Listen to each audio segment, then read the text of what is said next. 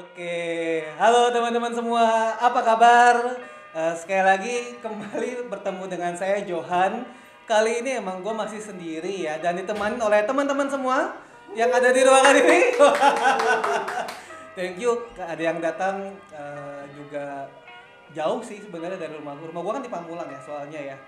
Jadi ada yang datang, jadi thank you banget eh, teman-teman semua sudah hadir. Ini eh, boleh dibilang teman-teman yang mengikuti lah JRW Books Media dan juga ingin kenal lebih dekat dengan kita. Jadi bisa saling eh, tukar pikiran, ya kasih ide juga konten-konten apa yang kira-kira kita bisa bahas nih. Dan topik kali ini jadi thank you sekali lagi untuk masukannya ya teman-teman semua. Ini mana suaranya teman-teman semua nih? ya thank you. Jadi eh, ini soalnya eh, kalau yang barusan kan kita eh, sharing soal eh, kita gaji awal fresh graduate baru pertama kali awal-awal kerja untuk bisa eh, beli mobil ya. Which is itu adalah salah satu aset. Dan yang juga kita harus eh, pikirkan adalah gimana cara kita untuk bisa membeli rumah. Nah, jadi di topik yang kali ini adalah eh, kita sebagai seorang fresh graduate atau yang baru pertama kali bekerja di usia 20-an pasti rata-rata dan eh, bagaimana tipsnya untuk bisa membeli rumah pertama kamu. Jadi pertanyaannya juga sudah dikumpulkan. Jadi thank you oleh tim JRW Books Media dan eh, ada kurang lebih ini ada oh ada lima pertanyaan ya. Ini baru masuk soalnya. Nah, jadi pertanyaannya itu yang pertama sih seperti ini, eh, kurang lebih ya. Eh, gaji minimal, gaji awal minimal yang worth it untuk membeli rumah. Nah ini sebenarnya sama sih ya teman-teman ya. Kebetulan ini juga tadi diskusi juga ada yang nanya, emang gaji berapa sih? Kalau ditanya pertanyaan kayak gitu pasti nggak akan ada habisnya teman-teman. Nah jadi maksudnya adalah melalui segmen ini kita sih enco- mengencourage eh, gaji berapapun sebenarnya selama emang kita punya eh, tujuan keuangan yang jelas, teman-teman yang punya targetnya, ya teman-teman pasti akan dilancarkan kok rezekinya untuk bisa beli rumah. Jadi mau gajinya tiga setengah pun 4 juta 5 juta atau syukur-syukur lebih tinggi dari itu sebenarnya bisa gitu teman-teman. Cuman paling disclaimer dari kita adalah ini again dan eh, and again ya. Eh, satu ya usahakan eh, apa namanya tabungan ya benar-benar dialokasikan. Jadi eh, disesuaikan dulu dengan targetnya. Jadi kalau yang kali ini benar-benar menurut saya rumah ini yang target utama ya sudah teman-teman harus persiapkan. Jadi mungkin at that time ya sama ya kayak dulu eh, gua dulu punya rumah ini ya sebelum nikah. Jadi pada saat itu pun yang yang dilakukan adalah benar-benar ya hemat Eh, nggak banyak pengeluaran-pengeluaran benar-benar kita kontrol karena nanti ya tujuannya supaya tadi kan kita punya dana yang lebih dari cukup pada saat nanti kita ingin membeli rumah yang emang eh, kita cari gitu teman-teman. Sama yang berikutnya ya kalau memang teman-teman ingin cari rumah ini rumah ya bukan apartemen ya. Ya make sure lah teman-teman juga bisa hunting cari tempatnya. Karena kan juga selain selera pastikan juga sesuai dengan eh, alokasi finansial teman-teman semua. Nah jadi sebenarnya kalau gaji awal yang worth it menurut kita pun ya dan menurut gue eh, secara pribadi gaji di 4 juta 5 juta pun sebenarnya bisa. Tapi ya tadi eh, mungkin lo harus persiapin dari jauh-jauh sebelumnya. Which is kalau menurut gue mungkin setahun atau mungkin setahun setengah sebelumnya teman-teman udah harus punya gambaran itu. Jadi sudah harus mempersiapkan ya. Jadi eh, tabungan teman-teman itu eh, lebih dari cukup ya terus kalau ditanya dari gaji bulanan apa saja yang harus dialokasikan selain membayar cicilan? Nah ini juga menarik sih. Mungkin di konten yang kali ini em, eh, ya kita lebih share aja dulu apa yang yang yang dulu emang kita lakuin ya. Jadi kalau ditanya eh, untuk selain untuk bayar cicilan gaji bulan kita buat apa lagi? Ya biasanya sih pasti eh, kalau untuk kebutuhan ya kan pasti namanya ini berarti sudah sudah punya cicilan rumahnya ya berarti ya kita harus persiapin eh, pertama ya ini isi-isi rumah nih teman-teman. Gitu kan? Isi-isi rumah isi-isi perabotan eh, dan itu juga nanti kita juga harus pikirin. Terus yang kalau yang kedua apa juga yang harus dialokasiin selain untuk membayar cicilan?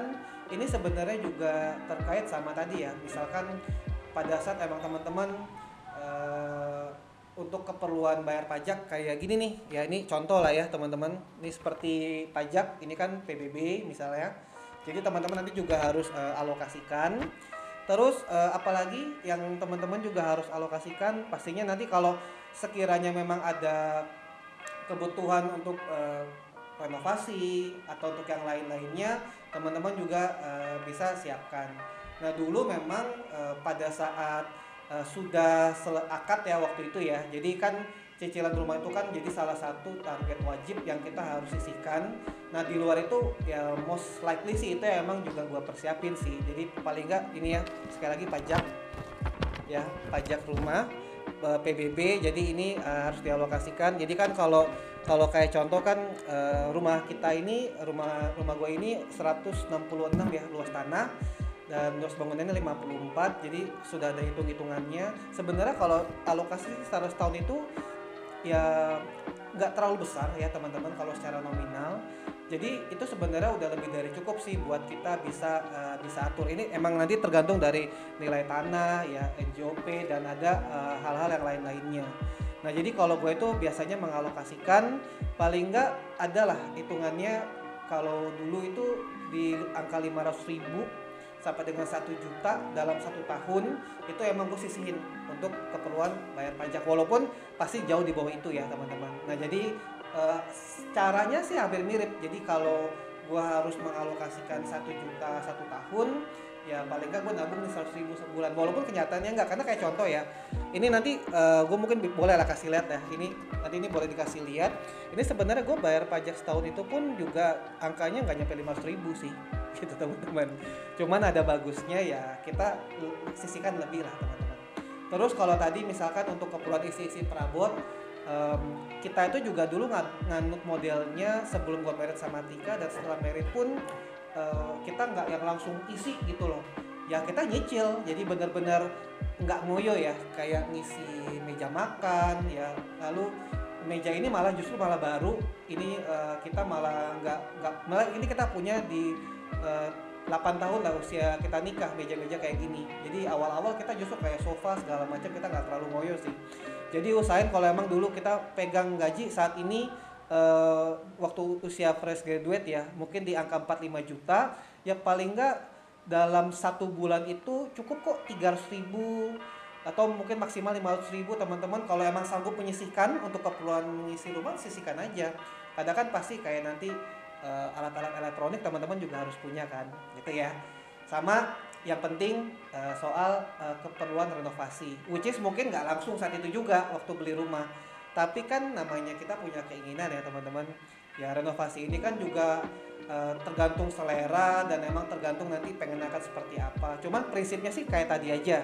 Ya uh, better sisihkan gitu teman-teman. Nanti mungkin kita akan kasih deh gambaran gambaran detailsnya kira-kira angkanya akan mesti di angka berapa aja.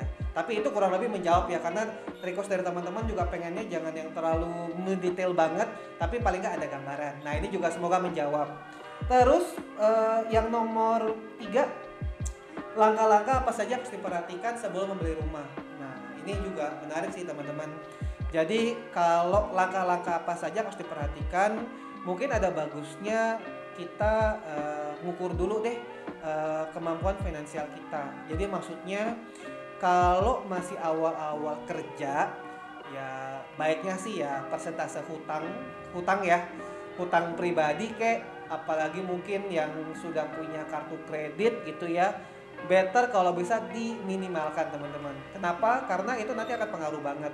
Jadi makanya kalau kayak dulu gue itu um, apa namanya ya ini gue ngecek nih ke BI, checking ke OJK jadi ini gue ngecek. Jadi ini gue dulu dulu cukup rutin. Jadi tujuannya buat apa? Ya buat kasih lihat sih sebenarnya seberapa ini sih kita uh, seberapa lancar kita punya pengeluaran dan apa-apa aja yang nanti kita juga harus perhatiin. Ya toh sebenarnya waktu kita ngaju ke bank pun bank juga lakuin hal yang sama. Cuman kalau ini mungkin ada bagusnya kita juga bisa lakuin sendiri kok teman-teman. Ya ini bisa teman-teman lakuin sendiri. Jadi teman-teman cek dulu rasio utang. Karena uh, yang bahaya itu kan adalah ternyata teman-teman punya rasio utangnya lebih dari 30% dari total penghasilan dalam satu bulan. Nah itu kita sarankan dan gua personally sarankan jangan sih Jadi uh, pertama kalau ada utang dibayar-bayar dulu deh. Ya itu itu itu wajib soalnya. Terus yang kedua langkah-langkah apa lagi yang kita juga harus perhatikan sebelum membeli rumah pasti soal DP. Nah ini DP juga menarik. Kenapa? Karena kalau kita ambil uh, kan rata-rata ya kalau DP itu kan mungkin kisaran 20-30 persen rata-rata sih 20 persen dulu juga gue itu 20 persen jadi kalau misalnya rumah uh, dulu uh, rumah di Pamulang ini kita harganya itu ngambil di 550 juta ya. Nah, karena kan luas bangunan 54 uh, luasannya kebetulan alhamdulillah dapatnya berlebih 166 tapi angkanya tuh di sekitar 550 dulu waktu kita ambil. Dan itu waktu dulu kita ambil tuh ya uh, 10 tahun yang lalu ya. Jadi uh, kalau ditanya dari DP itu kan kalau sekitaran 20% ya kita udah harus punya tuh. Dan itu uh, teman-teman saran gue sih ada teman-teman punya di tabungan sendiri. Jadi maksudnya emang tabungan yang emang diniatin buat beli rumah. Nah makanya sebenarnya kalau emang targetnya buat beli rumah kalau kita masih fresh graduate mungkin jangka waktunya masih agak panjang. Nggak setahun sih karena dulu pun gue itu nabung dua dua dua setengah tahun. Gitu ya. Dan kalau bisa jangan kayak gue. Kalau gue itu dulu malah sempat ambil uh, apa rumah di Cibubur. Ternyata nggak cocok. Akhirnya kan uh, sempat ada yang cancel lah ya. Jadi kan kita juga secara finansial pasti ada yang harus kita relain. Nah jadi jangan sampai kayak gitu. Makanya kalau emang pada saat udah lagi cari rumah bener-bener cari bener-bener hunting uh, yang penting teman-teman suka. Sama ya tadi secara finansial teman-teman mesti ukur. Itu tadi uh, eh, DP ya teman-teman juga mesti siapkan. Lalu persiapan untuk uh, bayar angsuran pertamanya ya mungkin biasanya barengan ya antara DP dengan angsuran pertama atau mungkin biasanya nanti DP dulu habis itu baru nanti uh, ada berapa waktu teman-teman bayar angsuran pertamanya. Nah ini juga menarik sih teman-teman kenapa? Karena kesiapan membayar angsuran pertama itu juga sangat-sangat kritikal. Jadi kalau ternyata angsuran pertama ya dapatnya. Ya kalau dulu uh, kita pernah dapat di dua setengah setiap dua uh, angsurannya ya usahakan ya harus punya spare-nya lebih dari itu. Jadi kalau prinsipnya tuh gini, kalau cicilan rumahnya dua setengah juta berarti gue alokasi 3 juta. Maksudnya gitu ya teman-teman ya. Uh, jadi kita punya spare terus apalagi mungkin sebenarnya sih kalau gue mungkin fokusnya lebih ke situ jadi ya pasti DP uh, eh, angsuran pertamanya lalu uh, apa namanya kalau yang lainnya sih gue nggak terlalu nggak terlalu ingin fokusin sih jadi bener-bener amanin dulu ketiga itu tapi gue lebihin. Jadi kurang lebih seperti itu uh, seperti itu ya teman-teman. Jadi supaya ini juga bisa menjadi uh, pegangan buat kita. Ada bagusnya waktu udah mulai membayar seperti itu teman-teman udah punya uh, ruang nafas yang juga lebih enak sih ya. Terus kalau ditanya langkah-langkah apa lagi harus diperhatiin untuk uh, sebelum membeli rumah? Ya pasti ya kayak faktor lokasi usahakan yang aksesnya gampang uh, banjir itu juga pengaruh ya. Karena um, apa namanya itu juga pasti jadi satu salah satu penilaian juga. Terus kalau biasanya teman-teman nanti kalau untuk keperluan yang lain-lainnya selama dua utama itu tadi aman ya insya Allah ke depannya juga akan lebih aman. Kurang lebih itu. Nah terus bagaimana simulasi pembiayaan cicilannya itu nanti kita akan gambarin deh ya nanti ada di whiteboard kita nanti akan gambarin simulasinya Oke teman-teman, jadi kita lanjut sekarang simulasi pembayaran cicilan. Jadi balik lagi ya, gue bukan orang bank, tapi ini adalah simulasi sederhana aja teman-teman. Jadi balik lagi ya, ini harga rumah yang dicontohkan adalah 400 juta. Teman-teman, basically bisa cari ya harga rumah yang 400 juta, tapi pastinya nggak di tengah kota ya teman-teman ya, itu intermezzo aja sedikit. Jadi kalau dengan DP 20%, maka nanti akan kita harus punya dulu uh, secara dananya adalah 80 juta. Nah makanya kan kalau tadi gue juga contohkan kalau punya 80 ini jangan ngepas, kita harus punya buffer. Tapi ini adalah angka yang kita harus sediakan ini minimal. Ya, tapi idealnya harus lo siapin buffer, oke? Okay? Terus kalau teman-teman lihat dengan tenor 15 tahun, karena ini kan contohnya adalah uh, flat ya atau rata uh, dalam satu tahun, maka jumlah pinjamannya itu adalah menjadi 320 juta. Berarti secara cicilan per bulannya ini kalau kita langsung buletin itu sebenarnya 2,87 tapi di sini gue akan buletin aja biar sederhana ya teman-teman itu ada di 3 juta per bulan sebenarnya ini 2,87 tapi jadi 3 juta per bulan Nah harapannya adalah apa? Teman-teman nanti bisa lihat bahwa sebesar inilah gue mesti siapin dana minimal. Tapi jangan jangan ngepas. Jadi tolong banget jangan ngepas dan ini teman-teman juga harus lihat estimasinya. Makanya nanti paling tidak ini adalah alokasi wajib yang harus disisikan rutin setiap bulan ya teman-teman. Jadi itu adalah simulasi sederhananya. Semoga membantu dan thank you teman-teman. Jadi sebenarnya um, waktu itu kita ambilnya um, tenor 15 tahun.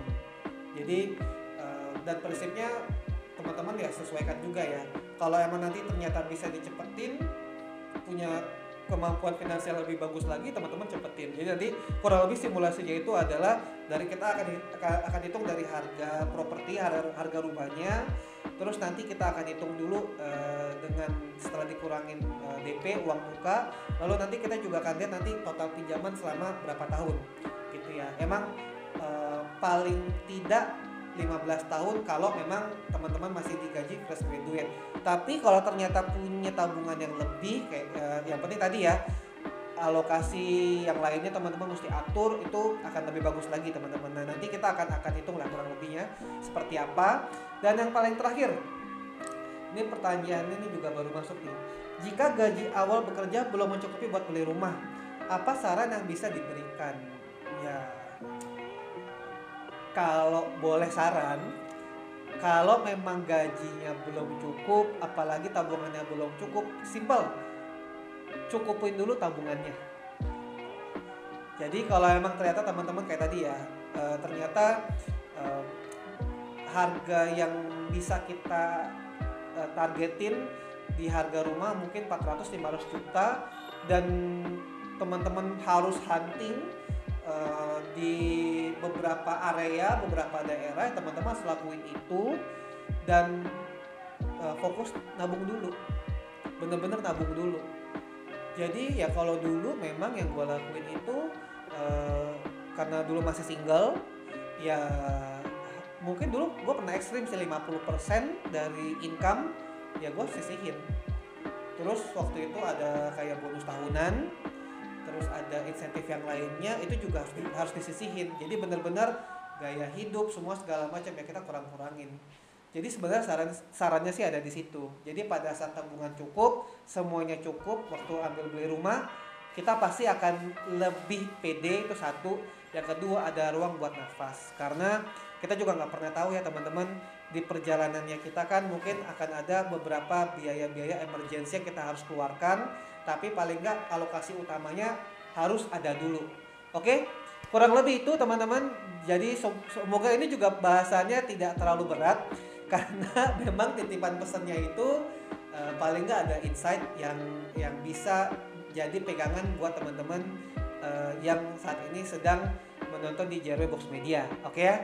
Jadi semoga itu saja teman-teman semua. Hopefully ini juga bisa jadi salah satu uh, insight awal kalau emang ternyata diperluin konten yang lebih mendalam soal ini wah kita nanti bisa dengan senang hati kita akan collab dengan yang memang lebih expert untuk hitung-hitungannya gitu ya itu akan bagus banget sih ya cuman uh, sebelum gua tutup uh, pastiin tabungan cukup lalu uh, kalau memang uh, masih single ya benar-benar diusahakan ya. Atur gaya hidup atur porsi hutang dan usahakan itu benar-benar dijaga konsisten ya. Nggak apa-apa deh teman-teman misalnya tahan dulu setahun dua tahun tapi tabungannya cukup lalu teman-teman siap untuk bisa cari rumah. Dan kalaupun cari rumah ya tadi teman-teman usahakan hunting aja. Oke itu aja dari kita. Semoga bisa memberikan uh, info yang bermanfaat stay tune terus di segmen uh, musik ngulas kisahnya Jarwe Box Media dan juga uh, di segmen lainnya Jarwe Box Media uh, jangan lupa like comment dan subscribe dan sampai ketemu di konten yang berikutnya. Thank you teman-teman semua.